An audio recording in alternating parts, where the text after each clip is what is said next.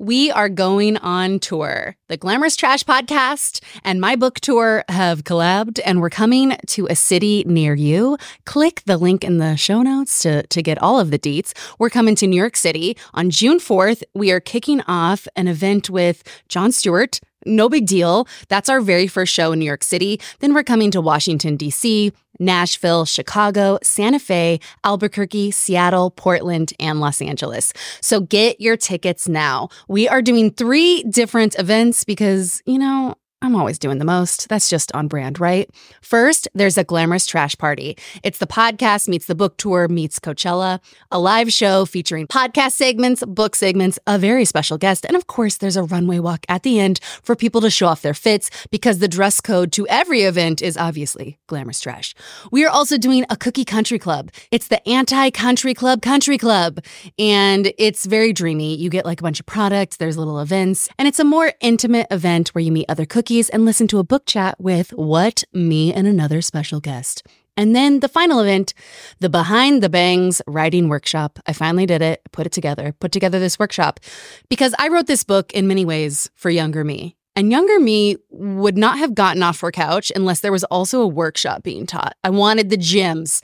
I wanted I wanted the knowledge. I wanted the education. That's what I would have wanted. So I've decided I'm doing it. And in the workshop is going to be the six writing gems that took me forever to learn. 15 years. In my 15 year career as a tv writer and author and blah blah blah all the other things i've written there are six things that i always use and all of those are in this workshop. So if you have an interest in writing sign up. All the ticket links are live today. Click the show notes click my instagram. We are coming to a city near you and there's going to be some meet and greets. I'll sign some copies of books. We'll give out more books and i have uh, some pieces of merch that i'm taking on the road and i'm going to give them out at the shows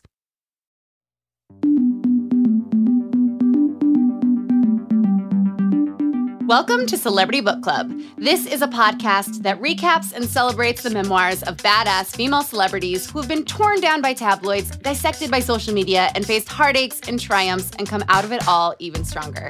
I'm your host, Chelsea Devantez. I am a writer, comedian, and filmmaker. And this week we are book clubbing T-Boz's memoir, published in 2017, titled A Sick Life TLC and Me Stories from On and Off the Stage. It is a memoir about battling disease her whole life, the impact TLC had, and a surprising character emerges in the book, which is Donald Trump and his hotels.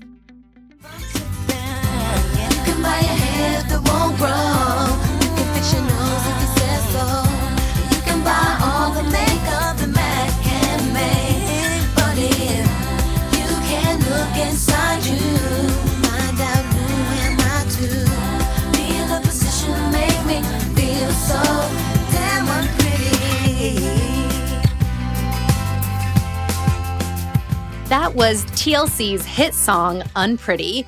Of course, they have so many other hits like No Scrubs or Waterfalls, but I chose Unpretty because it came from a poem that T-Boz, by the way, her real name is Tionne Watkins, but she goes by T-Boz in the group. She's T-Boz in my heart. She wrote a poem when she was in the hospital when she watched an episode of Ricki Lake and where Ricki Lake was speaking to all these women who were survivors and she was so moved that she wrote the song Unpretty. And I, I never knew it came from Ricki Lake, so I thought that was super interesting. And we are going to dive into it all with my fabulous guest, Blair Socci. Hi, Blair. Hi. Oh my God, Chelsea. I, you know, I'm so thrilled to be here because I've been a fan since the first recap. You've been I there from like, the beginning. yeah, I was always like DMing you when I saw the um the Instagram recaps and I just got in like I was right on board. I was like, this is incredible. Um, well, you were when I booked this podcast, which is crazy. I probably sent you the email a year ago to be on. That's how long a book podcast takes. But you were one of the first people because, yeah, you were in the DMs. We were talking about all the books. I was like, Blair has to be on. Also, Blair, I normally copy paste people's bio from the internet um, mm-hmm. and read it. And my life is such a mess right now that I forgot to do that. So wait, let me see if I can do it in my head. Like Blair Socci is a hilarious, incredible stand up comedian. You've seen her on Comedy Central, and she runs like hit shows in LA that are probably now coming back now that pandemic is over. yeah. Okay, what did I miss? What, what did I miss in your bio? Oh, um, I mean, that's good enough. There's lots, you know, there's lots of things, but that's no, give okay. us the that's hits. good. Give, get in there. I want, I want everyone to know the hits. Give me the bio. um, MTV. You seen her on E. You seen Yes. her on Fuse. You seen her on Netflix. You seen her on Quibi. You know, the, oh my god, you hit all of them and then um, that's literally everything you can watch on your phone. Blair has been on it, plus the real TV network. Okay, that's so cool. You're so cool. Um, so I, I have to like give a, a disclaimer to this episode, which is that I I am in the middle of packing all my stuff to go to New York on Friday to shoot the show, and I'm a wreck. I am a wreck. I was finishing this book at five in the morning, and um, and so I just need everyone to know that, so that like if thirty minutes in, you just I just start singing or something, like I'm I'm on one. That's where I'm at. Where are you at emotionally? I am going to, um, you know, pick up whatever lapse there is that you have. I'm going to be your utility. Wow. I, um, yeah. This is a, we're into sports now. I'm you. into this. Uh, wow, T- wow. TLC was this. my first concert, so I was like so excited. No way. Yeah, TLC. I I was thinking they have one of the biggest musical impacts in my childhood, and I was trying to figure out why because their albums came out when I was living in Utah, I think, and that is an indicator of how powerful they are. I was and I was living in the Mormon capital of the world at the time. So like the fact that like TLC made it to one of the like whitest most religious regions in our country and like a- and you're not like allowed to swear as Mormons, and like we were bopping to this. Um, okay, so it was your first concert. Is that why when I sent out the list, you picked this book? Definitely. And also, like, I was just, I loved TLC so much. And also, I mean, I guess I was pretty young when it all happened, even though I hilariously, like, remember singing um, the lyrics to, like, Red Light Special in, like, fourth fucking grade. Yes. um, but also, like, I had no idea about a lot of that stuff that went on. I guess because I was so young. Same. Like I remember the headlines or maybe even like the reverberation of like what was in the zeitgeist somehow making it to me. Like of course we remember like Lisa burning the dude's house down, but there were a lot of details that I were, was shocked by. Yeah, I forgot about that. And I was like, that is, it, it made me laugh, honestly, because like these girls, whenever there was an issue, they just went and took care of it in like the hardest way possible. It was so. I loved it so much. And I have to say, um, so I wrote on a TV show that just came out. It's called Girls Five Eva. It's about women in a girl group in the 90s. And also, I had separately written my own movie about girl groups in the 90s a long time ago. So I had researched this a lot. And there's so many girl groups who were getting fucked over in the 90s and, and now and in the 2000s. Obviously, being young women in this business, they were getting fucked over in so many ways. But TLC was one of the only groups to say, oh, you're taking all our money? Well, we're going to knock on the door and hold everyone hostage and be like, fucking pay us. And I was like, that is so cool. It is so cool to to see them stand up for themselves in a business where that was never expected that a woman could even do that. Is it was such a great response. I was stunned by that. They're shoot. They were like, yeah, we went into Arista Records with a like a group with bats and tore all the. I was like, it sounds made up. It's like Yeah, the most oh, yeah. unbelievable thing you've ever heard. And they were like, because you need to pay us, which is like, yeah, you do need to pay them. And then they they took TLC plaques off the record company's wall. They're ripping off their own plaques.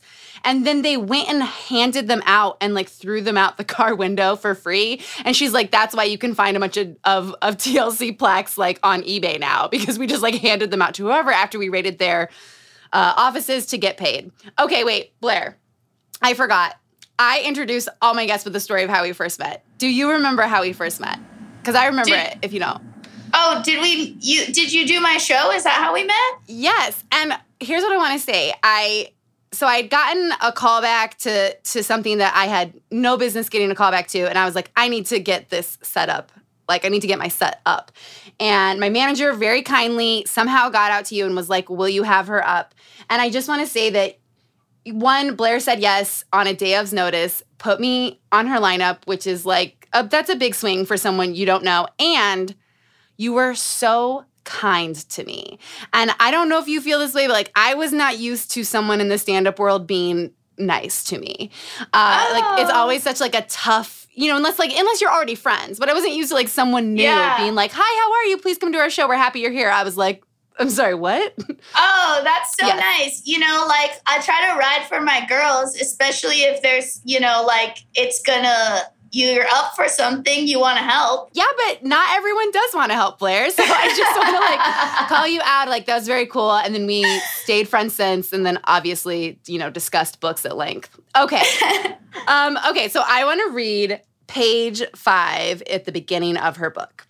My life story is very much linked to sickle cell disease an incurable blood disorder. The disease, sometimes known as SCD, is hereditary, passed from parents to children in their genes. If a child is born with sickle cell, it means that they've inherited two abnormal hemoglobin genes, one from each parent. It's not something you can catch or develop in life, it's something with you from the moment you come into existence.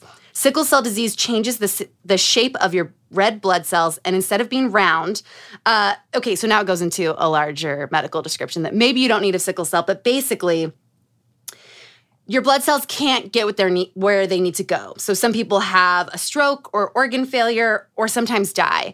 And when she was diagnosed, the doctors told her she wouldn't live past 30. And and she does obviously, but her life is marked by this disease and is like constantly in pain and it sounds like debilitating pain. And it would come up at at random times and that's why her book is called a sick life because she said it's like it's like a sick life like it's great amazing rich pop star and a sick life because she spent so much of her life in hospitals did you know about her having sickle cell disease no i didn't and if i did i i forgot and also i was you know i've heard of sickle cell but i was really unfamiliar with what it actually meant and does to your body like the symptoms and i just think it's so crazy thinking of being like a global superstar and like what that meant on her body and how she just was like no i'm doing it anyways and how often she was literally like in the hospital between these like arena shows yeah and you do come away thinking like this is the strongest woman in the world, both physically and emotionally. When you're reading, I mean, and she's and she's kicking people's ass when they don't pay her with a disease that could cripple her if she gets stressed. Yeah, if she gets stressed, cold. the disease can flare up, or cold, or changes time zones, yeah. and yet she still is like, "Get the bat, we're gonna go get paid." She was such a bad bitch. I mean, I counted the fighting stories in the book because I mean that one with her. I don't know if you're going to get to it. The the oh yeah I, oh I oh just, we're getting there. I just couldn't believe it, it. It was yo yeah. We're getting to actually both two incredible fight scenes. Well, the and sickle cell, and she said it in the book that you've heard of it or you think you've heard of it, but not a lot of people actually know what it is. And then it was also really heartbreaking reading about how how doctors treated her, how hospitals treated her, how people didn't know what it was. And she doesn't say this in the book, but it's definitely because it's a disease that primarily affects African Americans. And so our white medicine system, white medicine system, our but but truly our medical system, which has been run by like white doctors for for since beginning of time, they just like didn't study it and just didn't know what it was. And I think whenever whenever I say that, people are like, wait, but like all diseases are studied. But have you ever thought of like Viagra? Like Viagra affects men, often old white men, and it definitely affects the men who are doctors who have led our medical studies. And that shit is studied.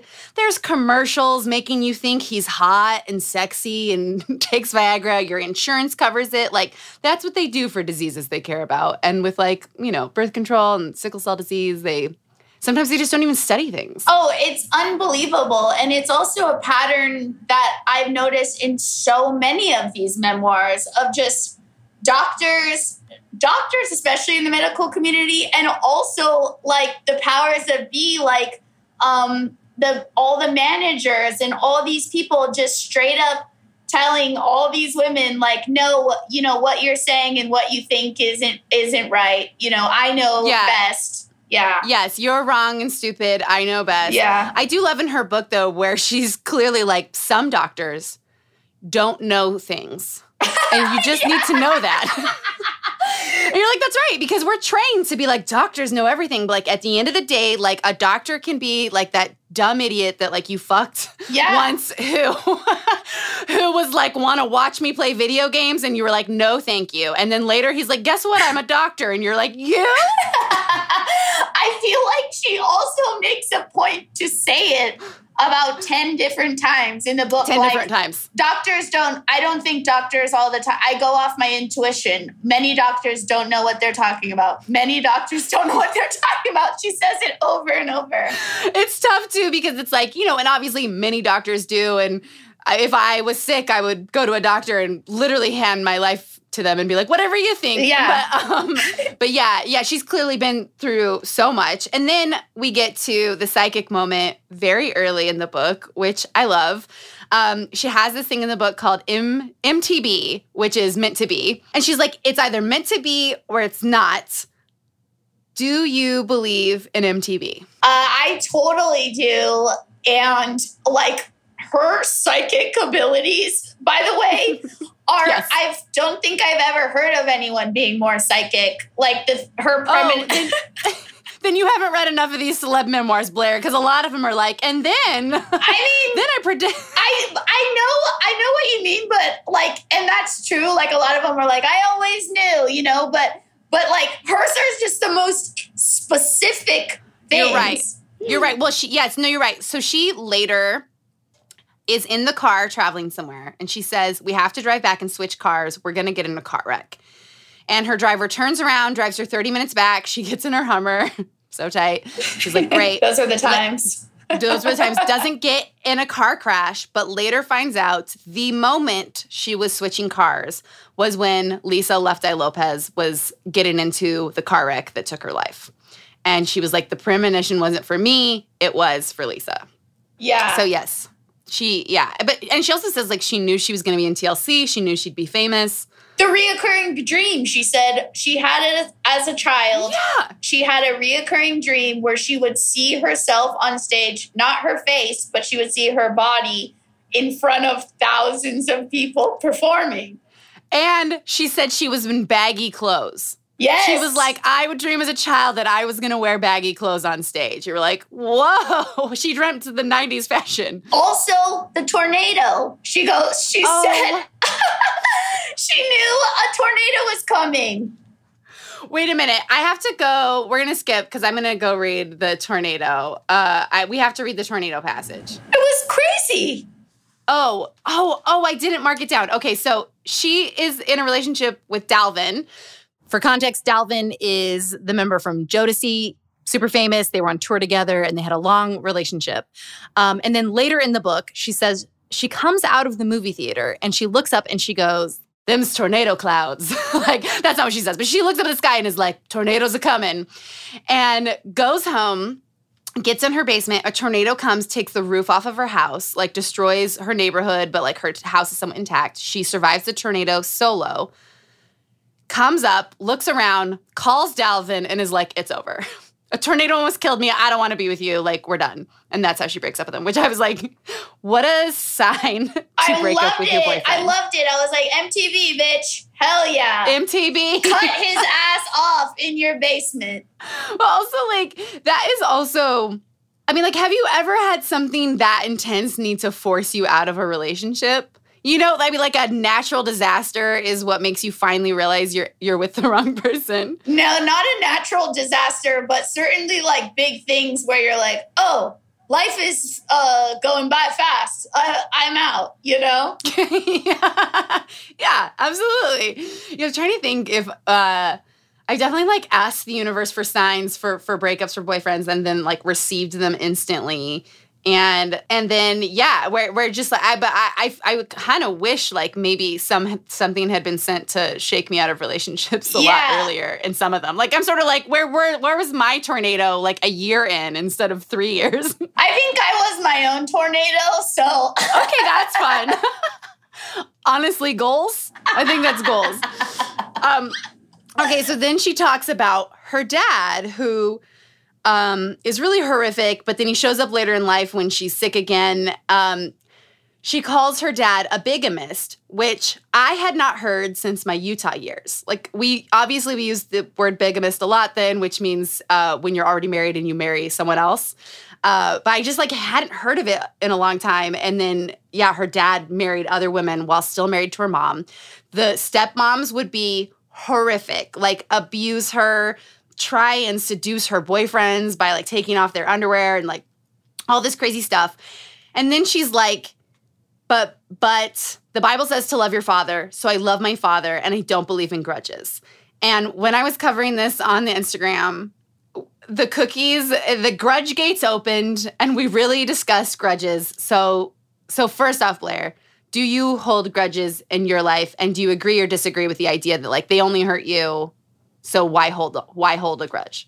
Well, I'm Italian, so I fucking hold on to my grudges like I'm on the edge of a cliff. Um, yeah. I just won't let go. But you know, now I'm in a 12 step uh, recovery program, and so I've been forced to. Wait, so in the recovery my when they in the recovery program does it really say like you have to forgive? Like what is that? Um, you know, it's all like everything's on a trial by uh like trial by trial basis. There's no uniform thing, but really like all the messaging is like forgiveness is not for the other person, it's for yourself. So Yeah. that you can be happier and freer, which has taken me a bit of time to adjust to my mobster way of life. Have you actually successfully let go of a grudge? I have, yeah, but I didn't think it was possible before. okay, and how did it feel? Like was it worth it? well, I think like we have these ideas that just because we let go of a grudge that it means it was okay or we have to have so- that person in our life when actually neither of those things are true. Like I can forgive someone and not have a charge for them and never have to see their ass again, you know?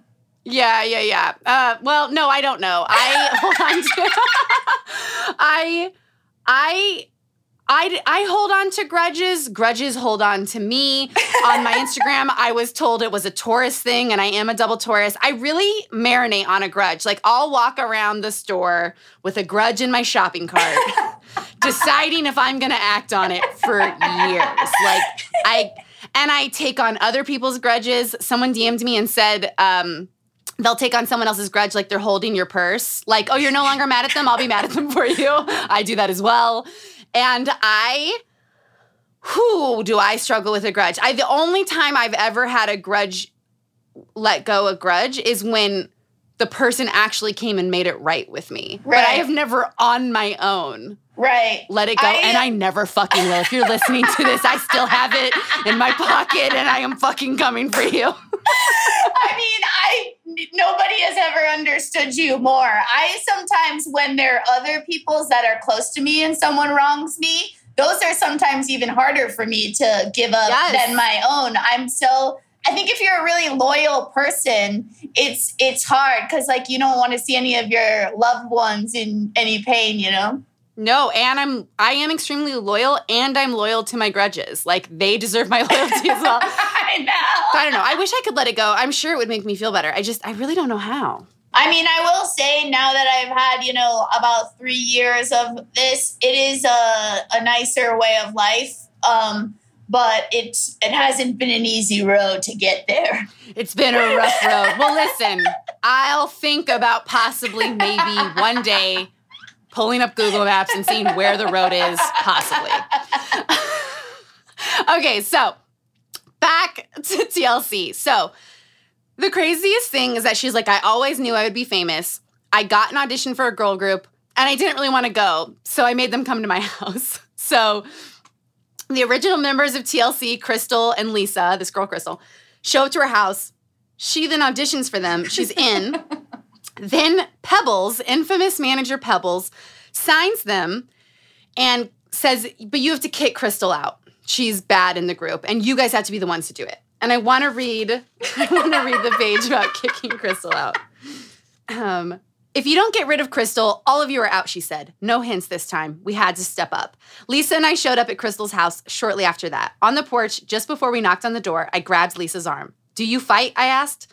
Because we're about to throw her out of, the, of her own group, and if she gets rowdy, we're gonna have to fight. Lisa nodded. After Crystal let us in, we sat across from her at the booth in her kitchen. Lisa delivered the blow. Girl, Lisa told Crystal, we've got some good news and some bad news. the good news is that Pebbles wants to sign us, but the bad news is, girl, I I can't believe I'm reading this like I'm an actor on Downton Abbey. But the bad news is, girl, that we don't want you in the group no more. I busted out laughing. I couldn't believe she said it like that. Crystal didn't try and fight us though. She took the news really well and asked us to leave, wishing us luck on our way out. It was one of the hardest things I've ever had to do, but Pebbles' words lingered in my mind. One can mess it up for the whole group. There's so much in there. I laughed so hard when I read that. I just couldn't believe it. And then also when they first saw her audition, they were like, "Yeah, she was really bad at singing and dancing." Yeah, yeah, yeah. And she was really lazy too. Like she didn't want to do the moves. And then later she confessed she had a fear of singing. So like it's like okay, it's okay that Crystal's gone. I, I, the fact that she said it like that is like so tough. Um, and then and then Blair, I have a question for you. Do you fight? I've never gotten in a fight, um, except for one time. This um, this guy grabbed my butt, and my older brother got mad, and then he got in a fight with five guys, and I and I ran and saw it, and then I ran and I pushed this. I was like pushing these guys off my brother, and then as soon as it was over, my brother got mad at me for No. yeah. He was like, "You never get in the middle of a fight. That's how you get hit. Like whatever." Well, okay. Yeah, that's a good point. But that's the only um that's the only time. And then another time this um girl pushed this drunk girl um pushed my pregnant friend at a bachelorette party. and so then me and her and her sister um did drag uh her out of the bar. But I've never gotten Okay. in a fight. You've technically never been in a fight, but almost technically you have. I was very close though both times. I'm actually. Can I tell you that I'm surprised? I I was sure that I I I did not picture you have never gotten into a fight. I'm actually like a really gentle, um, sweet person, but like it's more like don't cross like people I love. Like wh- when someone does something to me, I'm like, oh, I'm not going to engage with a crazy person type thing. I'm like, Mm, I'm oh, above yeah, okay. But if you cross Okay. like a loved one, like the Italian sort of comes out. So you you definitely come across as a very sweet, gentle person. You just uh, uh, the you also come across as someone who like won't be messed with, which is Yeah, a good yeah, quality. that's true. It's a good quality. Um, yes, you? I fought. Yes, yes, because you know I grew up in um, I grew up all over, but in high school I was in a really really small town, like cripplingly small. If you've ever seen the movie um, Boys Don't Cry, that ha- that was yeah, that's our that was my town. That It was- it sounds was a- terrifying. By It the was way, terrifying. That movie. it was terrifying. A lot of violence happens there, and and also it was fighting culture. And um and I got harassed a lot physically when I first moved there. And I would go to bed every night and tell myself like, if someone ever grabs my boob again, I'm gonna hit him. I'm gonna hit him. I'm gonna hit him. I'm gonna hit him. I would just like tell myself that every night. And then one summer I was dri- I was driving illegally. It was like after freshman year, so I was like 14 or 15, driving my mom's car. I cannot remember why. With uh, this kid next to me who I was like a cool guy. I was like trying to be friends with him. We weren't dating, and I I was driving him to the sand lot. Not a joke. We had to go to the lot because he was supposed to get in a fight. So I like drove him to the sand lot. And then um, it was him and another guy who were supposed to fight, but uh, his dad was a cop. So that guy was like, You throw the first punch. I can't because your dad's a cop. And then he'd be like, My dad's a cop. So you throw the first punch. And they're just like, kind of like this macho, like circling each other for like an hour. So I finally like go up to them and I was like, because I had to get this car home that I was like, was like, I had like snuck out. So I was like, we gotta go. You're like, hurry it up, boys. Let, let's Yeah. go. And I was like, just can you shake hands? And someone in the crowd yelled, uh, Cheeny's got big boobs. And Cheeny was my high school nickname because it was Cheeny Virginie because I was 14 and a virgin. Can you believe it? Oh my god. Um, yeah, so like Cheeny's got big boobs. And as I turned to look, some one of them, one of the two guys grabbed my boob. But I'm right-handed. So I socked my friend in the face as hard as I could because I had just been programming myself like night after night, like you're gonna hit, I'm gonna hit him, I'm gonna hit him. So, so, so actually the other guy had grabbed my boob, but he was on my, he wasn't on the, the side I could swing on. So I hit my own friend in the face. He fell to the ground bleeding. And then I put him in my car and drove him home. And that was my first fight. And then I got into a bunch after that. And then I stopped. But I had a Oh lot of anger in me as a kid. Yeah. Yeah, I would too. I love, I mean, I feel so bad for like little Chelsea being like, I am going to prepare myself to fight so that these people stop touching me. But then I'm like, Yeah. that is the most badass shit I've heard, also. Oh, well, th- thank you. But also, I think I was like emotionally unhealthy about it for a while. Like, basically, like if I ever got drunk and a dude fucked with me or my friend, I would fight when you shouldn't fight. Like, I would be like, get the fuck out of our face. Like, I'll fight you. And everyone was like, please don't do this. Well, yeah, but you were also the a kid. I mean, 14 and you were in. Oh, no, now I'm saying I carried this on till I was Oh. probably 25. till I was 25. no, no, it stayed in me. You still had that fight or flight trained response that Yes, that yes. was in your body. and I was kind of taught like if you don't like you the world is going to fuck you up unless you stand up for yourself. Yeah. Which reminds me of a story Lisa Lopes in this book where she buys a gun, she shows TLC and she's like I'm to go shoot this girl. And they're like, "Lo- "Lisa, you cannot shoot a girl." And she was like, "Not in the face, just like on the foot or something." And they were like, "Don't shoot her." And she was like, "A finger." And they were like, "Please don't shoot anyone." It Okay, was truly okay. when I read that, I was like, this is like the mob. Like, you know what I mean? And it, it was funny too because all of that was happening while they were like extremely famous. Like there there was so much famous. there was so much to lose at every turn. Uh, yeah, I mean, it was okay. Okay, so getting back into the book, they're signed by Pebbles. Pebbles is a huge manager, super famous. I honestly, it was refreshing to have the evil manager be a woman in a book. this is the first memoir where it was a woman. I was like, Yeah. that's nice.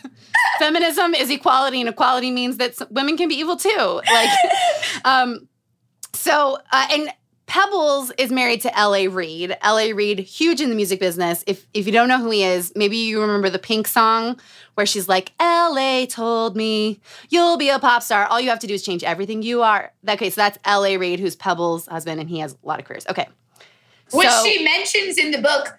I told LA a lot about Pink, but that's for another time. And I was like, I want to know what she means. Yeah, and like it was kind of framed positively. Like I don't even know if Pink knows that like I weighed in, but she Yeah. doesn't. Even, but she doesn't say it was positive. Right. So you're like, hmm. It was mysterious. Later, I mean, there's so much drama. We have to skip so much, but because I've been telling fight stories, I'm so sorry. and um, I love it.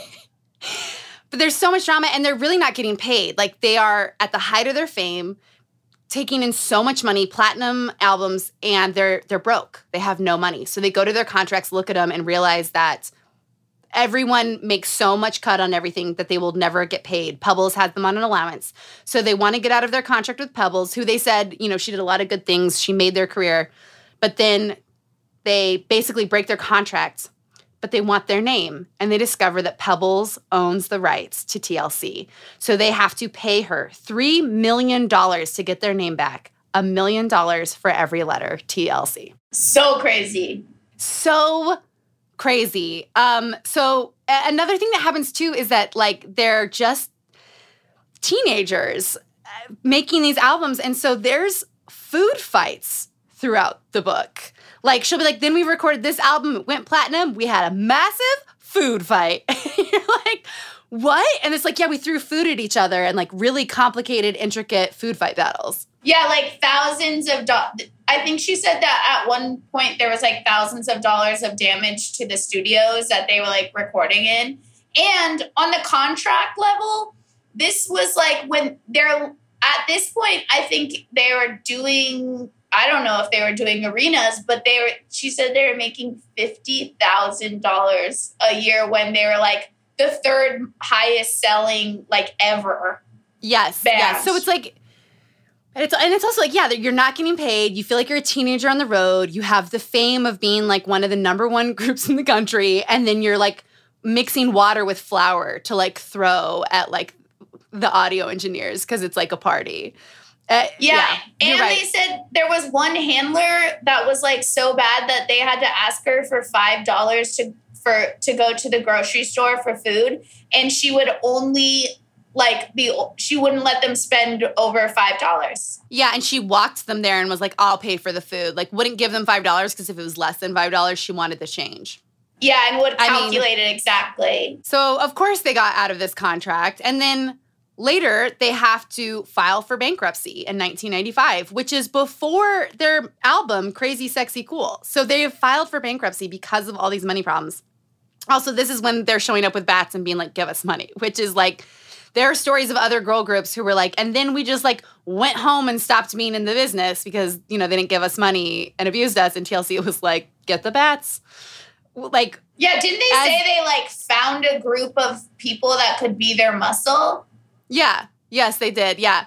And was like, come with us, which, as you've heard from my childhood stories, I think is cool. I, think I like standing up for yourself. I've never No, heard of anything like that. That's like seriously something out of a, a movie. I've never heard of anything like that. Like girls too. I- there were no men involved. They just got a ton No of girls involved, with yeah. bats. Yes, the muscle was women. That's an important detail. Also cool. And and listen, I don't condone violence in any way. I want to say that. do I just it is it is really it is it was cool hearing about women standing up for themselves like i'm so sorry and if you think that's bad it's because the system has broken us and i've just like never seen a woman grab a bat and i liked reading about it i did okay Yeah. then lisa burns the house down and I, I actually have to read this because I knew the headline that Lisa Lopes burned her boyfriend's house down. And I just always assumed like he fucked her over, so she showed up and lit it on fire. But this is the actual paragraph. On June 9th, 1994, I got a call from Pebbles. Lisa had been arrested for burning Andre's house down. The night before, Lisa had been pissed at Andre. She said, I'm gonna get my girls, we're gonna get dressed up, and we're gonna go out later than him. But when Lisa came home, Andre and his boys were still out clubbing, and she was mad. When she came home that night, Lisa saw stacks of brand new sneakers in the house with none for her. Lisa took all those Nikes into his bathroom, threw them in the bathtub, and lit them on fire. But here's the thing this wasn't the only time she'd started a fire. The first time it had been a bunch of stuffed animals in the bathtub, and Andre had replaced the original bathtub with a plexiglass one. So when she lit the sneakers, the whole thing was like whoosh, and the entire house went up in flames. That I is was so- That is such a better story than what I thought this story was. He knew she lit bathtubs on fire. And not that this is his fault, but like, you didn't think she was gonna light the bathtub on fire and like put the plexiglass one in too that that she had done it before. Like that's crazy that it was only about staying out later than him to make him jealous and he just stayed out later and then she found the shoes. Like, "Oh my god." I was stunned. And like, I mean, obviously, again, don't condone violence, don't condone arson or these things, but wow, it was fun to read. It was exciting. What a ride. what a ride. And what's crazy is that she and Andre get back together. Like this was just one of the Yes. things for them. Because in my head, I was just like, and they're in the, no, they're still together after this. And because it was, I don't want to say an accident, but like it was clearly a tactic she had done when they got in fights. And so, Yeah, most And then- people just then- don't text back, you know? yeah, yeah, just yeah, leave exactly. someone on red for a day. But like, clearly, I, I like I thought she was like, I'm burning the house down because fuck you forever. But it was like, sorry, I was just trying to like burn your bathtub again. yeah. Uh, so, and then crazier twist.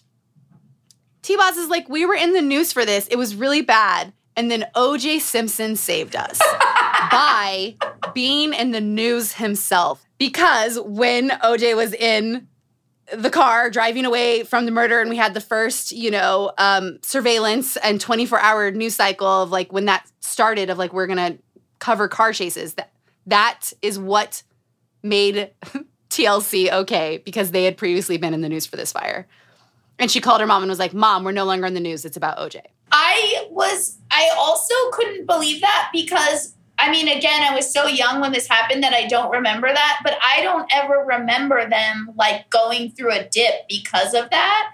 And I mean, I guess she said like so many people would no longer work with them. You know, I'm very much wondering if that narrative, I, I think I wonder, I wonder how much of that I do. I'm sure a lot of that is true. But when I was reading the book, it really felt like we are missing something because the fire happens with the bankruptcy next to all the bats, next to all the drama yes. on the Hammer tour. Like, I think a lot of things were a part of that. But I also think, like, um, I do think, uh, like, kind of Lisa was that quote crazy girl, and like you were really shunned for obviously for, yeah. for, I want to say obviously anyone who set anyone's house on fire, I think would go under incredible media duress, but also being a woman and being a black woman, I think yeah. is like also uh, 10 times more. That's totally true. And also on the note of things being left out of the book, I was like, she does not give Chili one sentence. She does not, not say a full sentence. She does not say one thing about Chili, one memory, one thing about her personality, not one thing. I was like, are they done? I I was I could not believe it. I, I feel like if they were done, she would have written about it because she wrote about people she was done with, but also had nice things to say. And she was like pretty kind to her ex husbands and ex relationships. Yeah. She didn't dish on the drama. I think, I think one TLC is still going. Like they still want it to be going, and and two, like I, I think she was really close to Lisa, and just not with Chili, and they're just like they're in a group together, but they're not close. But then she'll say like Chili was supposed to throw her baby shower. I know. I just couldn't believe it. I can't believe an even an editor was like, "Yeah, I think they'll want a paragraph out of 300 pages about Chili." That's a good point. Maybe something weird did happen because I'm sure someone was like, say something. I couldn't believe it. I was like, but she also writes like, you know, we had this fight. Chili headed to the studio. We both called on. Like Chili was sobbing. Like so, Chili's very present in the book. There's just nothing written about her. I guess I felt like she was even barely present, but like I yeah, it was very weird. Yeah, it it it was very weird. I mean, there's a this book is missing a lot of things. I will say that, and it, it did make me feel like I needed to uh like there's there's stuff missing. Okay then i have to include this. Oh my god there's so much to include blair and we're it's already been like 45 minutes. Okay. Aretha franklin like dogged t-boz's physical looks. Was basically like she thinks she's cute and she's not to a group of people. And I used to be way hotter than her. And for a second, I was like, this cannot be what Aretha Franklin did. And then I remembered because of the cookies in the Facebook group for this podcast, someone posted the the Aretha Franklin facts with Dionne Warwick drama. Do you have you heard about this? No, I haven't, but I was so stunned by this because it was on stage at an award show, right? Yeah. Oh yes, yes, yes. That's Which what I meant. Sorry. so much crazier. Oh yeah, was like basically like televised. a video, or she walked by. Yeah, televised. Yeah, yeah, was like totally shit on her. And for a second, I was like, no way. And then um, there's this weird little known story where uh, after Whitney Houston's funeral, Dionne Warwick spoke at Whitney Houston's funeral and mistakenly said Aretha Franklin was her godmother and that Aretha Franklin was at the funeral. Okay, so not shit talk, just facts she had incorrect. Yeah.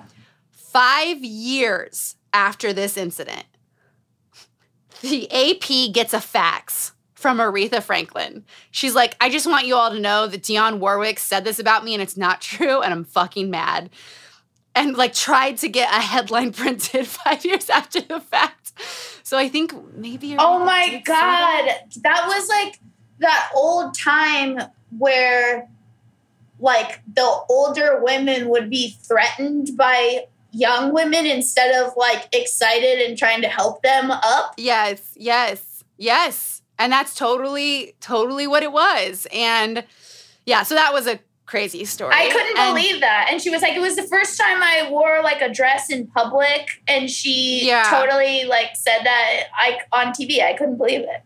Yeah, because at first I couldn't believe she put it in her book. I was like, oh no, we're coming for Aretha. And, but now you realize, like, I think there's a lot of burned bridges in the business. So she is like, yes, she did this to me, and I'm going to talk about it. Where I think other people might not include it, but I it could. makes you. She really like also was like, I mean the amongst the fighting stories and stuff. I was just like, wow, she's really honest, like, and not afraid to like make herself portray herself in a poor light at po- at points.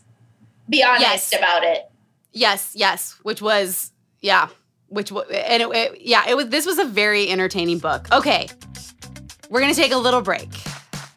When we come back, it's gonna get crazier.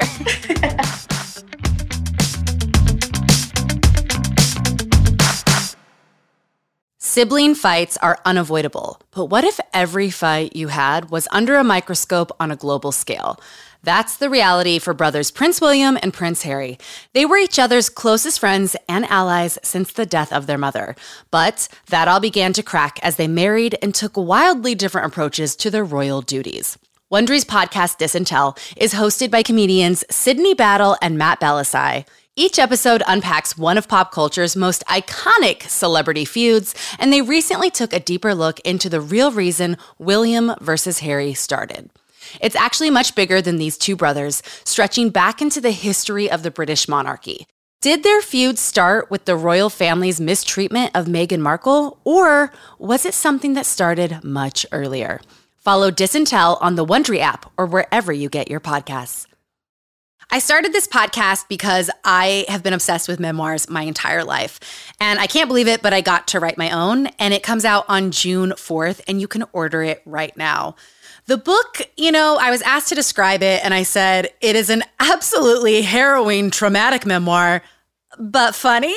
So if that sounds good to you, order it. Let me give you some topics that are in this memoir a female best friendship breakup, how I got my break into Hollywood, when I found out my dad was not my real dad, the time I dated a magician. Are those last two related? Who's to say? Read the book.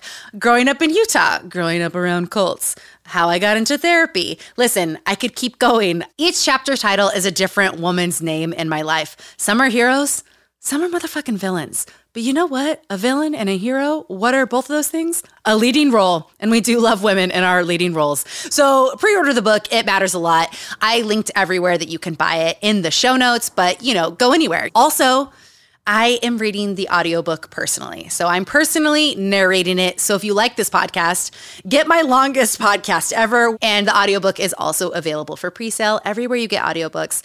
And thank you so much for listening to this podcast. You are the reason I got to write a memoir. So thank you so, so much.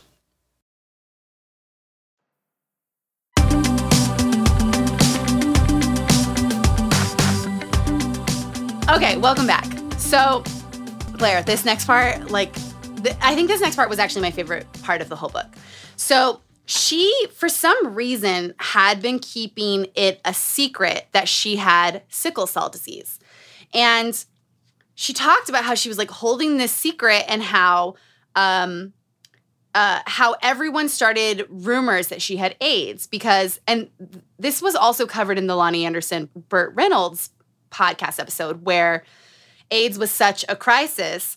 And so, whenever anyone got sick, it was like this homophobic way to tear someone down and like to tie the disease to being homophobic and all these things. So, but I will say she handles it very well in her book. And the song Waterfalls is about having AIDS. So she was just like, I just didn't have AIDS, but like, it would be fine if I did. She, she, she literally writes, It would be fine if I did. You would still have to take care of me. It's just that I didn't and I had sickle cell. So she decides she's to come out about her disease. And this is the sentence, my favorite sentence of the whole book. On October 10th, 1996, I threw a party at Liquid Nightclub in Miami to announce that I was the new spokesperson for the Sickle Cell Disease Association of America and to finally admit my own struggle with the disease. I was like, you you debuted your life secret at a nightclub? yes. Yes, like this will be how I announce anything in my life. Go anything bad in my life going forward. We are going to a nightclub. We are printing up flyers, and I will announce it like while on the pole. I noticed the same thing and I was like, what a twist, like misdirect for yeah. yeah, I was like, yes, like, that is how everything should be done. Yeah. And then she wrote this beautiful paragraph. She said, there's a legitimate liberation that comes from a confession, whether it's telling the truth about your disease to the world or just admitting something to yourself. Once you're no longer afraid of speaking the words, once it's all out there, there's a rush of freedom. It makes you wonder why you've held onto your secret for so long in the first place. I'm not defined by my sickle cell. I've never thought that. It's not who I am, even if the disease trails me wherever I go. Facing your fears and being honest with yourself is one of the hardest things you can do. But admitting to it let me go forward with myself, which is a very powerful thing. I could go forward into the world with one less thing to worry about. I I loved this and you know, I get I get I've been real open on this podcast and so but one things I'll say is that um I have had really intrinsic things to myself that I have felt so shameful about and kept a secret. And when you read like why like why would having sickle cell be a secret? But just for her it was. And it just really spoke to me of like what shame will do to you. And shame will have you believing lies about yourself that you would rather die than talk about when really like it's shame that is what's so bad. It's not the actual thing. And I remember the first time I did I like did a piece uh, at Second City about not knowing who my dad was, and I would try and find him in the audience. And like, and then later I did stand up that was like way more specific about struggling with like who my dad was. And like it the freedom of talking about it really does feel like a religious experience. And like i remember the first time i like said like that said i was like donor conceived like in my stand up that like it, feels like yeah it feels like a thousand weights like lifting your body. And i know you've also done stand up about about things that were probably secrets at one point. So did you feel the same way of like one is it easier to share through stand up because it is for me and two like how did it feel to like get to that place yeah, I mean, the way I grew up, I grew up in Orange County and it was like very, very Stepford. You know, I never heard anything about mental health. I never heard anything about sex. I never heard anything about race. Like, I didn't, I was, just, it's very sheltered in a way. And just like, it's very kind of what goes on in the house stays in the house. And um, yeah. So when I first found stand up, it was like really, um, it was sort of just so electrifying and invigorating that I felt like I was like I was amazed, especially by women like speaking openly. And it, it sounds like I was in like 1942, but it wasn't that long ago. Like for me, I had been so sheltered, it stunned me. And um, I did a set about sexual abuse that I released like a year ago, and that's one of I just want to say that's one of my favorite sets of all time from anyone and if you're listening to this podcast, you should definitely watch it and look it up. Oh, that is so sweet. Thank you. It means so much to me. But I I was um it was such a big deal for me to do the material. It took so much out of me and then to put it out on the internet was the scariest thing. Yeah. Um, because you know, like so many different people didn't know about it and all this stuff. But um yeah, then I realized like later because uh, I had thought I had dealt with it in every which way, like it did uh, was a million pounds off me. So I do fully get that, and I still struggle with shame. Yes, no, I same here. I, and shame is like, look, I know Brene Brown is popular. We all know about shame, but yeah. I, I, I really didn't think I had shame because I am very loud. I can present very confident and I can get things done in life. Yeah. So I just assumed like I didn't have shame because that's not what shame meant only to go to therapy and realize it's probably the main thing I have in my life. Like right. if I have one of something, it's like pretty intense shame and definitely um I would say like being open about thing because I'm also a domestic violence and sexual assault survivor, being open about that was like almost as important as the event itself. Like, or not important, but like the impact it had on my life was just as intense. Was like the moment where you're like, I'm not gonna hide anymore. Yeah. Um, and then and then you deal with new waves of shame. Totally. I mean, which well, is horrible. well, your body is like you after something like that, your body goes into like I need to be in self protection mode, but really it cuts you off from like all the good things in life, you know. And then yeah. when you do like release it, that's a whole new other wave of fears because like the ego's like anything that is new feels unsafe, you know? Yes, and and your and your the trauma of feeling unsafe is with you, so you feel like I'm unsafe, I'm unsafe, I'm, I'm unsafe. Yeah. But like you may not necessarily be unsafe. You just shared, and you know, for me, that it was really this podcast, which feels very meta right now, but talking about myself on this podcast was like the uh yeah like one of the the biggest and best things i've ever done for myself. Um and it took me it took me 19 years to even get to that step. And now i feel like i'm on the next step which is good and it's so much better but it's you know it's not it's just not over. And it definitely gets easier but it's still painful and, and you know what i found the hardest part of sharing too is just being ready for people to talk to you about it Right. because it, means like every single memory comes back in that moment. Every single thought and emotion, Yeah. everything in my body that went through this will flare up in that moment. And am I strong enough to do that? And that's what took me so long because for a long time it would be like, no, I would start crying in the middle of work. I'd have a panic attack.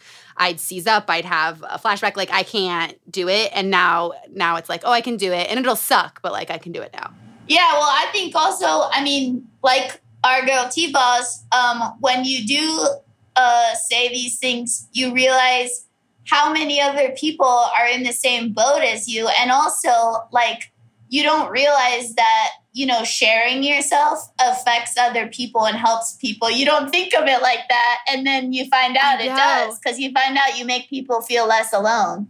Totally. And the things that have therapy has definitely changed my life. Meds have been tight. But I would say right next to all of that is just hearing other people's stories. Really makes me feel okay. And sometimes when I can't get through something with therapy, like I, I, found, I found this Donor Kid magazine Oh, recently because it was created this year. Wow. And it is it's like the greatest thing I've ever experienced because uh, you it's it it is something that can really fuck your life up like really intensely. Even though it shouldn't there's nothing shameful about it it can really ruin your life.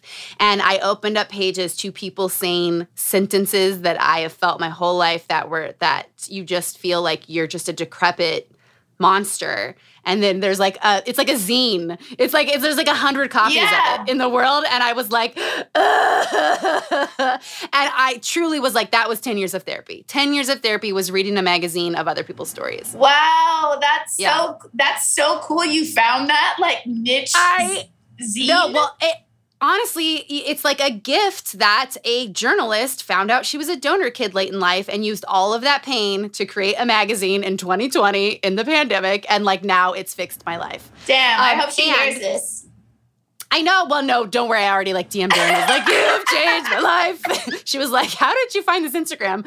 Um, but I, the other thing I loved in this book is that right after this, she talks about getting tattoos and tattoos on her hands to like remind her of things. And I also have tattoos on my hands because it's been like they've been very spiritual for me. They've been like it's been like I'm missing something from my mental psyche, and I'm gonna like give it back to myself by like tattooing it on my body I love you that. know um and just like do you do you have tattoos I don't have tattoos, but I very much practice that sort of reclaiming in different rituals in weird ways and things. i love know? that like what Um, I mean, like I got into such weird shit during the pandemic. Like I, I aside from like what could we do for comedy? I was just like writing. I was writing scripts and stuff. But then I took like virtual Reiki class. I took. cool I took wait breathwork what are you a practitioner I mean, I've never practiced on anyone, but yes, I'm certified.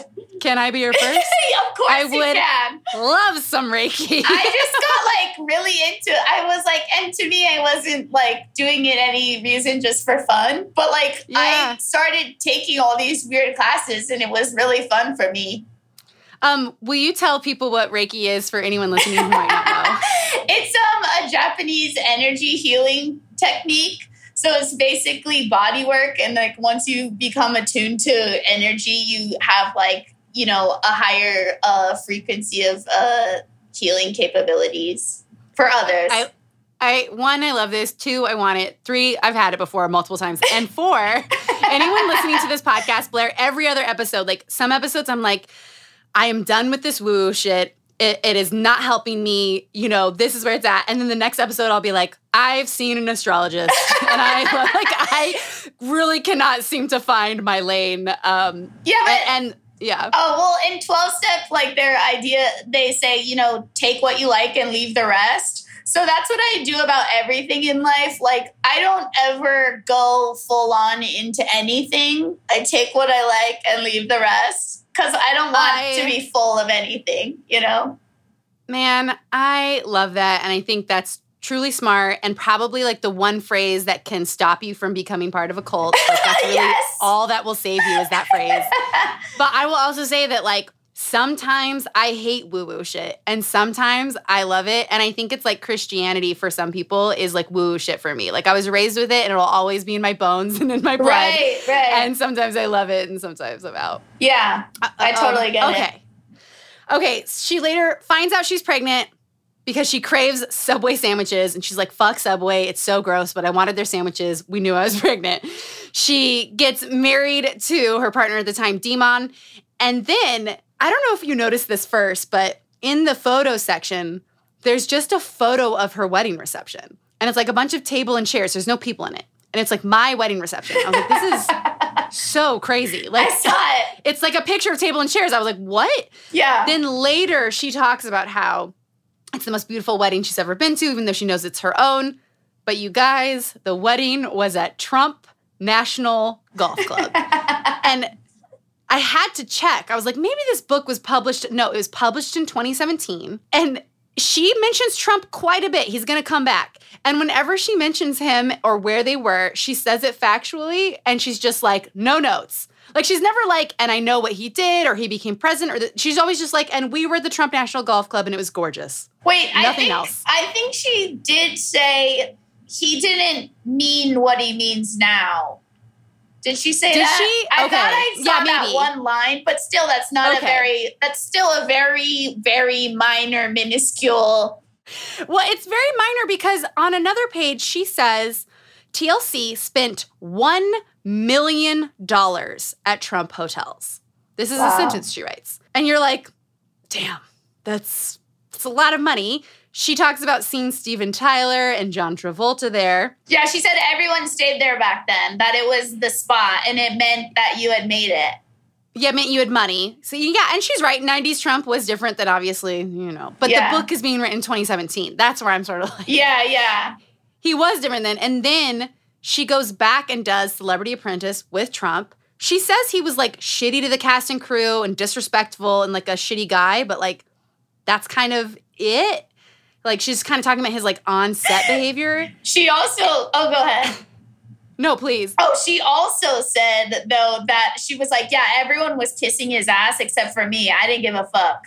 She was like, Yeah. I was straight up with him. She was like, it just she she. I think she said it was. She's like, it grossed me out seeing everyone like, Kiss his ass. yeah, It just still didn't feel like enough. yeah, and and maybe but no i mean in 2016 he was at the podium being like uh mexicans rape and kill people. Like eh, like you definitely have to say more. Like it it felt it was tough seeing him in there without like more about him being like you know racist and like ruining the country It was so weird about what she decided to include and not include. I mean, she does go deep on a lot of stuff, and then there's so many things where you're like, what?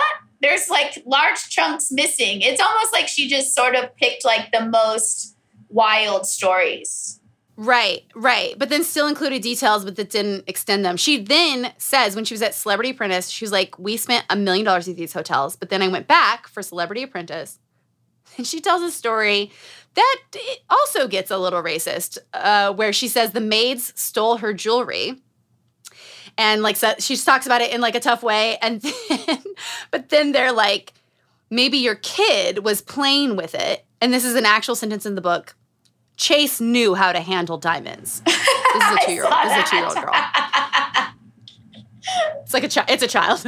She's like, she knew how to handle diamonds. She's been around nice things. It wasn't her.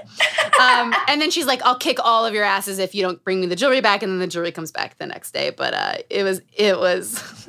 I was was just wild. amazed that she said we will come to your house and get it back if it's not returned by tomorrow. I just could not believe she did that.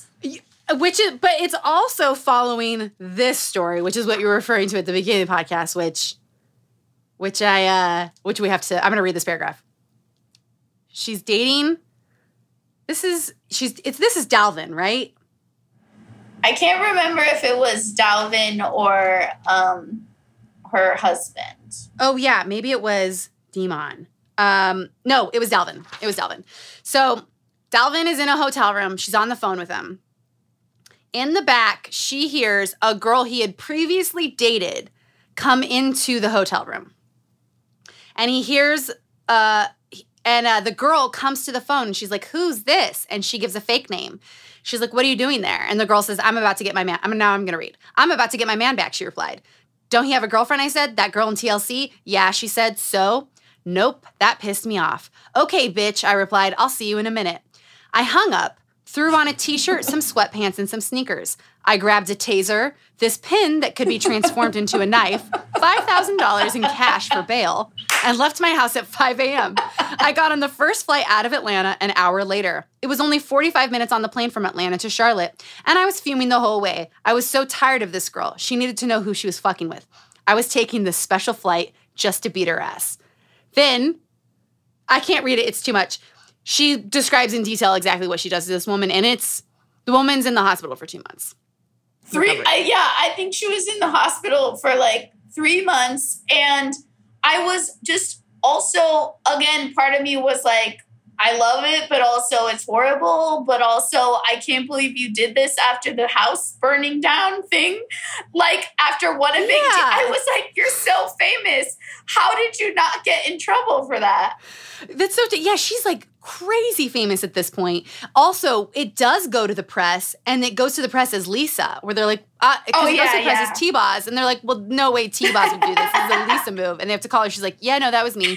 And I and, uh, forgot about yeah, that it, part. it is so tough because you're like, oh, don't condone violence, don't condone any of this. But at the same time, the girl after that beating is like, I still want him back. like calls her and is like, please let me fuck him. And she's like, no. So you're sort of like, hmm. But then two months is like a long time. And then also, Blair, like getting on a flight with $5,000 for bail, like, I'm sorry, but I, it was cool. I laughed so hard. I at that part. She's like, and $5,000 cash. And it sounded like she grabbed she didn't even put a bra on and grabbed $5,000 cash. Yes. Yeah, yes, yes. You, I don't think there was a bra on for that. Oh, also, we should say this too the Dalvin's wasted, so he's passed out. But Dalvin doesn't even know the girl is there because obvi- and obviously the fault is still on Dalvin for having her in his life or whatever he was yeah. telling her for her to show up. She should have beat he Dalvin's su- ass. I sucks. do need to say that. She he should have gotten this. It shouldn't have happened to the girl. Yeah. Um. But but I just just taking out money for cash bail is like. um. Okay. Again, so then, not condoning violence, but not still. condoning violence. Yeah. Just enjoying the book. um, so, so much drama with TLC. Lisa pulled a lot of horrible shit. The group is falling apart. Then they patch things up when T-Boz is in the hospital again for um, something sickle cell related, like with her spleen. And then right after that is when Lisa dies in the car wreck But other stuff had been really crazy in the book. Like she's explaining that like Lisa's getting premonitions. She dies in Honduras. She's taking this trip to Honduras to go on like spiritual meditations. Then she mentions that Lisa's was driving in a car, her assistant was driving, and they killed a small boy. And then she says, but Lisa paid for everything. She had a really big heart. And I was like, I don't know that that's the sentence. I don't think and then a week later, Lisa is driving, gets in another car wreck in Honduras with seven people in the car. They all survive except for her. So, and I know there's a documentary about Lisa in Honduras, and I, but I've never seen it. Oh, so there I'm is. Like, I'm gonna have to watch yeah. it. I've been listening to Crazy Sexy Cool all week.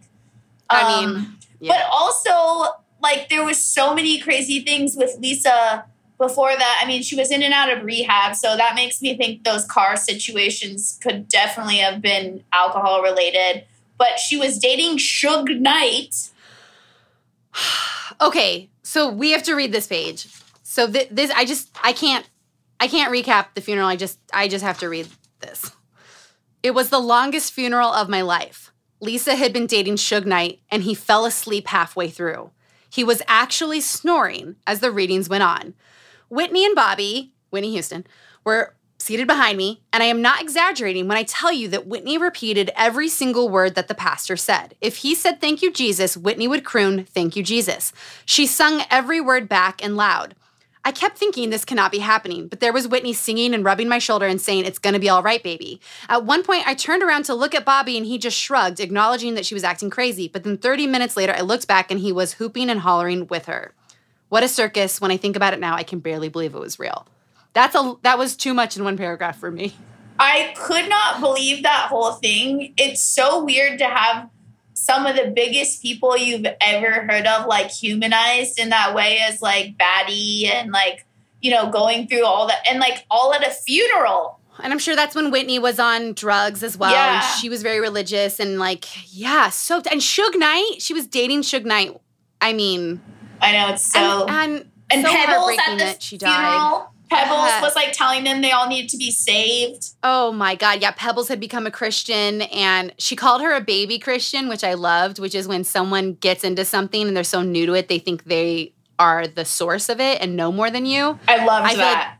loved that. It's also it's like they're a baby feminist, they're a yeah. baby activist. Like, yes. like, yes, yes. Um, so then uh, she gets incredibly depressed after after Lisa dies. Even though they had fallings out, she like loved her intensely. She files for divorce. Things really go downhill. She then there there's a sentence in here where she says she spent $78,000 on baby clothes when her daughter Chase was 2. That hurt to read. I was could not believe that. Also the pregnancy was crazy because she had been told she couldn't get pregnant her whole life. sickle cell. Yeah. Yeah. Yeah, and then she's, she's pregnant. She has a C-section. She has a really bad paragraph where she says she was never going to push a child out of her pussy and destroy her pussy like that. We're like, I remember being like, "Whoa!" Reading that. Whoa! Yeah, she was like, "Yeah, I'm not destroying my pussy." C-section. You're like, hmm. But you know, you do you. And um, and then heartbreaking, she gets a brain tumor. And after all this stuff in her life, in the book, she's in and out of the hospital. She has a brain tumor on top of that. And she writes about just like how much tragedy can like one life take. She makes a life threatening decision. She could die either way, where she has the tumor removed, lives through the surgery, and it takes three and a half years to recover. And uh, th- the book is kind of, is written post all of that, and it, this is kind of like where the book winds down. Of like she does these like reality shows. TLC like still keeps going, but without the third member, like no one, they're just not TLC anymore. But for her, sh- they are, and um, and then it's about her and her daughter, and then she adopts a son at the end of the book. But the, the there's a few weird things. So at this point in the book, I started to wonder like, is T-Boz a Republican? Like something was sounding weird. And I just Googled T Boz Republican, and the first thing that came up was her and Chili releasing their last album called TLC, or their latest album. And the headlines were Chili says all lives matter, and T Boz says, I don't care about Trump. Wow. And I read the article. The article, the headline makes it a little worse than it is. And when she says she didn't care about Trump, like it that's what this is in the book. She genuinely does not care what he did or who he is and doesn't have any feelings about it. Well, she has that one line when she's a kid, when right after they tell Crystal that she's out of the group, and she says, Sometimes you have to step on other or like I don't know what the exact word is yes, to, for yourself. Yes. She's like, that's just the way life is. And there's another, this is what really got me too, because it reads as inspirational advice. This was the other paragraph. She said, I can tell you for sure that it's possible to overcome any odds. You might think you can't get to the top because of where you're from or what your background is, but that's just not true. Three black girls living in Atlanta became the highest selling girl group of all time, which should tell you that color and gender and class don't matter. What matters is who you are inside. And that is inspiring and empowering. Yeah. However, it's it is also a political belief system, which is you believe in individualism and not the system. So you don't believe that the system disadvantages you because of your Right. color or gender or class. The system does disadvantage you. You can read all the statistics. Uh, it's just it's just charts and graphs, like it does. It's just she chooses to believe that you can overcome it if you if you want to try. Yeah, and that's that's a political system. what was so crazy too about like her and her premonitions and stuff and like all the other you know celebrity memoirs that like you've gone through and that i've read a lot of them but like you know a lot of those were where they said they always knew they were going to be like a famous singer they were like singing and doing singing lessons and like doing all this stuff and like i think she did like one she was more into dancing. She did like Yeah. one singing thing and then she did like the community dancing, but it was like so crazy because it seemed like that just came out of nowhere. It wasn't like she was something she was like doing her whole life. You know what I mean?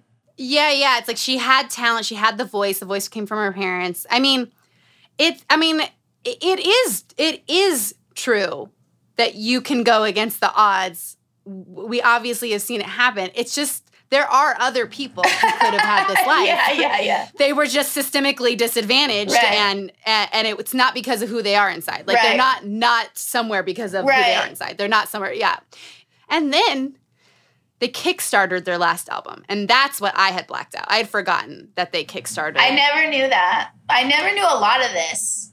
Eh, but it was just like it's a real Zach Braff move, and it's hard to do when you're already famous and rich to ask for money. And it makes sense, makes more sense with like the music industry of like what album costs. But it was, I was like, oh man, Yeah, well, also it's crazy, and I mean, I know they had record labels and stuff, but they were like, yeah, all of our videos were like a million dollars. And she said, I think their Kickstarter was like $150,000, which is a lot Yes. of money, but not for like millionaires. That's like a car that they get on, put on Instagram like every day. you, yeah, yeah, for sure. So that's why it was like hard to read. And then yeah, they do the album TLC. That's what it's titled. I will say one great thing came out of this though, which is that we learned, and this is her sentence: Katy Perry pledged five thousand dollars to have a sleepover with me. I remember that. and I was like, I wonder if Kate, I, I truly, Katy Perry might have been like, I'm having a fucking sleepover with T Boz, or if she was just like, I want to give money to the cause. I mean, we'll never know. God, I it's just so funny. Like when I was re re listening to all this music, and I was instantly transported to like my very young self, and then like also thinking about all this information that I had no idea about. It was just why things were so different back then. I saw TLC before Left Eye died, and You it did. was um, Christina Aguilera was opening for them. So Christina Aguilera.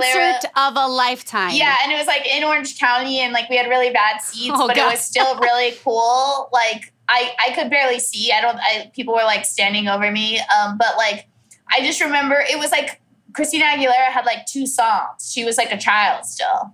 Wow, Blair, that is so cool that you were there for that. yeah. I love that. Um, okay, we're at the last paragraph of the book. Um, it's when she had gone to ado- adopt her son, so she's talking to the judge to adopt her son. Like I told the judge, I used to keep that box of baby clothes in my house long before Chance arrived in my life. Chance is her son. I knew what I wanted, and I knew it was possible before it ever happened. I have my son, and he has those clothes. Now, Chance, Chase, and I, just like TLC, were MTB. That's I love group. that. Yeah. Um, okay, so uh new thing on the podcast is does the book pass the Bookdale test? There's three questions to it. One, was the author vulnerable and honest with her story? What do you think? A hundred percent. Yeah. I mean, Yes. like she just talked about a bunch of witchy shit, a bunch of like crazy ass beatings that she gave. Yes, she was very, very, even the stuff she kept out, you're like, there's something missing here. She was very honest. Okay, was it entertaining? Yes. So entertaining. It really Yes. felt like an action movie at a lot of points. yeah, it was it was riveting. And again, like I said, I was reading this at five in the morning and I was like, whoa. Um, third question: Did it elevate your life by reading this? I think so, yeah. I think it definitely did. I was reminded to listen to myself. I was reminded to stand up for myself. And I was also reminded like you can push through stuff that you don't think you can. Yeah. Oh God. Yeah. God, you're so right. I feel I feel 70 30 on this one because everything you said, I'm like, yes, yes. And then the politics stuff, it was hard. It was hard. But and but you know what? She did have good fucking lessons in there. And I'm not gonna stay in a Trump hotels doesn't cancel out all the lessons, though it kind of feels like it, but I'm a I'm a maybe. I'm a maybe on the last one. There was like a lot of not elaboration on there was a lot that she did not elaborate on it got me. It really got me. And I'm not painting anyone with a broad brush, but I do want if you are going to name things like that, I do want more thoughts on it. That's that's what I want. I still can't believe she didn't I mean, addition to the Trump thing, I she did not say one word about Chili the entire time. I was like I was like that's a whole third of the group that's not talked about in TLC. I know. Well, and even in the audition process, she said we had to find a girl who was the right height the right look and the right voice, and it almost felt more mathematical. Yeah, um, and was like, and that was Chili. So then Chili. that was it. Bye, Chili, for the rest of the book. also, she Chili was her she's there. She's like there in her life. They like perform together. They're giving interviews where they both are like all lives matters. Like I mean, they're on the same page. I have no so. idea about that. I haven't seen any. I I didn't know most of this information, even though I loved them so much as a kid. And I do want to see this like like I said, I'm moving. I'm in the middle of shooting the show that I'm the writer for. So it's like uh, I'm sure there's more research to have been done. There's there's there's more points to this, but I'll see you on the Facebook group, Celebrity Book Club podcast, uh, for for anything we missed. Um, wait, Blair, we give a thank you to the author before closing the podcast. I want to thank T-Boz for being for really describing pain really accurately, both emotional pain and physical pain. She's in a lot of physical pain for her sickness. People who haven't experienced that know what that's like and there aren't a lot of examples. In this book like she really described pain in a stunning way. And yeah she really inspired me to stand up for myself. And listen you heard my thing on grudges. I guess i probably don't need that inspiration. I probably didn't need more of that. But i liked it a lot. And this book was riveting. And yeah, those songs like life changing. I not only did I try and perform them at every talent show, I was doing karaoke for them as a grown ass woman, um, and and it really really changed my life. So thank you for this book. Wow, yeah, I want to um, thank T Boz for this book. Also, I mean, there were just some of those riveting stories that I didn't even know could be a reality. But um, I love the the honesty about um, all the contracts. I think that stuff is so interesting, specifically, you know, as it pertains to women and um, women of color. And um, yeah, I thought she had a she. This lady's uh, seen some shit, you know. She she had quite a life, like spanning all the um, the pain, the illness. I loved her relationship with her mom and her grandma. Yeah, yeah. Her mom was like the one of the most again, like a movie mother. Um, that you're like, how can this woman even be real. Um, You're right. Like she's always bending down to her and being like, "You are going to go against the mold, and you can do anything, and I believe in you." Yeah, and we're gonna figure this out. She said that was her line. We'll get through this together. And I was just like, that is the most. That's all you want in a mother. That's, you know. And, and I want to say like friends too. I have a friend Joe who, when you when you're like, "This happened to me," she always writes back. How are we going to fix this? How we, okay, what should we do about this? What should and it's it yeah, it it that's like such a beautiful phrase. yeah, that's like, that's like, truly be in the most. Them. Yeah, that's like to me that's like the greatest gift you can give anyone. It's like so sweet. Um, yeah. But yeah, I loved I loved all like the batshit stories, and I love how she just like she really didn't bow to anyone, which is like such a rare quality. And um, yeah, I, I, loved I loved the the whole story, even though there were some things missing. But thank you, T-Boz I love you forever. I also love your music. that was beautiful. Okay, Blair, where can people follow you, find you? Where they can they where can they find your sets? All of it. Um, well, you can find me on Instagram and Twitter at Blair Socci, B L A I R S O C C I and um, you know Blair Socci on YouTube if you want to check out anything. And then um, yeah, I post my um, my road dates and on my Instagram if you want to come to a show. Going on the road. I love it. Thank you so much for coming on and doing this book with me, especially with like uh you can't see my floor, but like there's just there's just bags and clothes covering my floor. I feel like we were here for a special moment in time. So oh my god, thanks for having me on. As you know, I've been a long time fan, and I've um, really enjoyed the content that you've given all of us on your Instagram. I follow closely, and I've always been a female memoir, or actually male memoir reader too. Celebrity yeah, you're memoirs. super into celebrity memoirs, I like more than anyone. Yeah, they're always such a fast read, and like you learn so much, and these people have these insane lives. I love them. So thank you for doing. Thank you for doing this podcast and for having me on. Thank you for being my friend and being so nice in this stand-up scene. Yeah, and being a and also being a bad bitch in the the comedy and television world. It's cool. Uh, listen, bad bitches all around. Blair and I will show up with bats if you cross us. Most likely as like a photo stunt, but we'll do it. We'll do it. all right. That's all for this week's episode. I loved talking to Blair. She is such a ball of joy. And a little secret I am recording the outro to this podcast after uh, I, I moved. So when we did this episode, I was in the middle of work and packing, and I, I probably was blackout for a lot of it. I, I was on one. It felt like a roller coaster. But now I'm here. I'm here in New York for my new job temporarily, uh, and we made it, and, and everything was great. And um, and yeah, that that move movie's intense. Every, everyone knows that. It's an intense deal, but I'm here now. And you guys, I brought a bunch of books with me, and I can't wait to read them and read them from a new city. Whenever you change locations, I feel like your your emotions your emotions shift, your worldview, all of it. So excited to read these new books. You can follow me as always at Chelsea Devantez on my Instagram. I will be posting a visual story that goes with our T-Boz episodes, as well as Blair's set that I absolutely love. And if you have any thoughts that we missed, want to start a discussion of your own or meet some like-minded individuals, go to our Facebook group, Celebrity Book Club Podcast. And always, if you want to leave us a nice review, it would mean so, so, so, so, so fucking much. Um, they truly mean a lot to me. Yes, I do read them.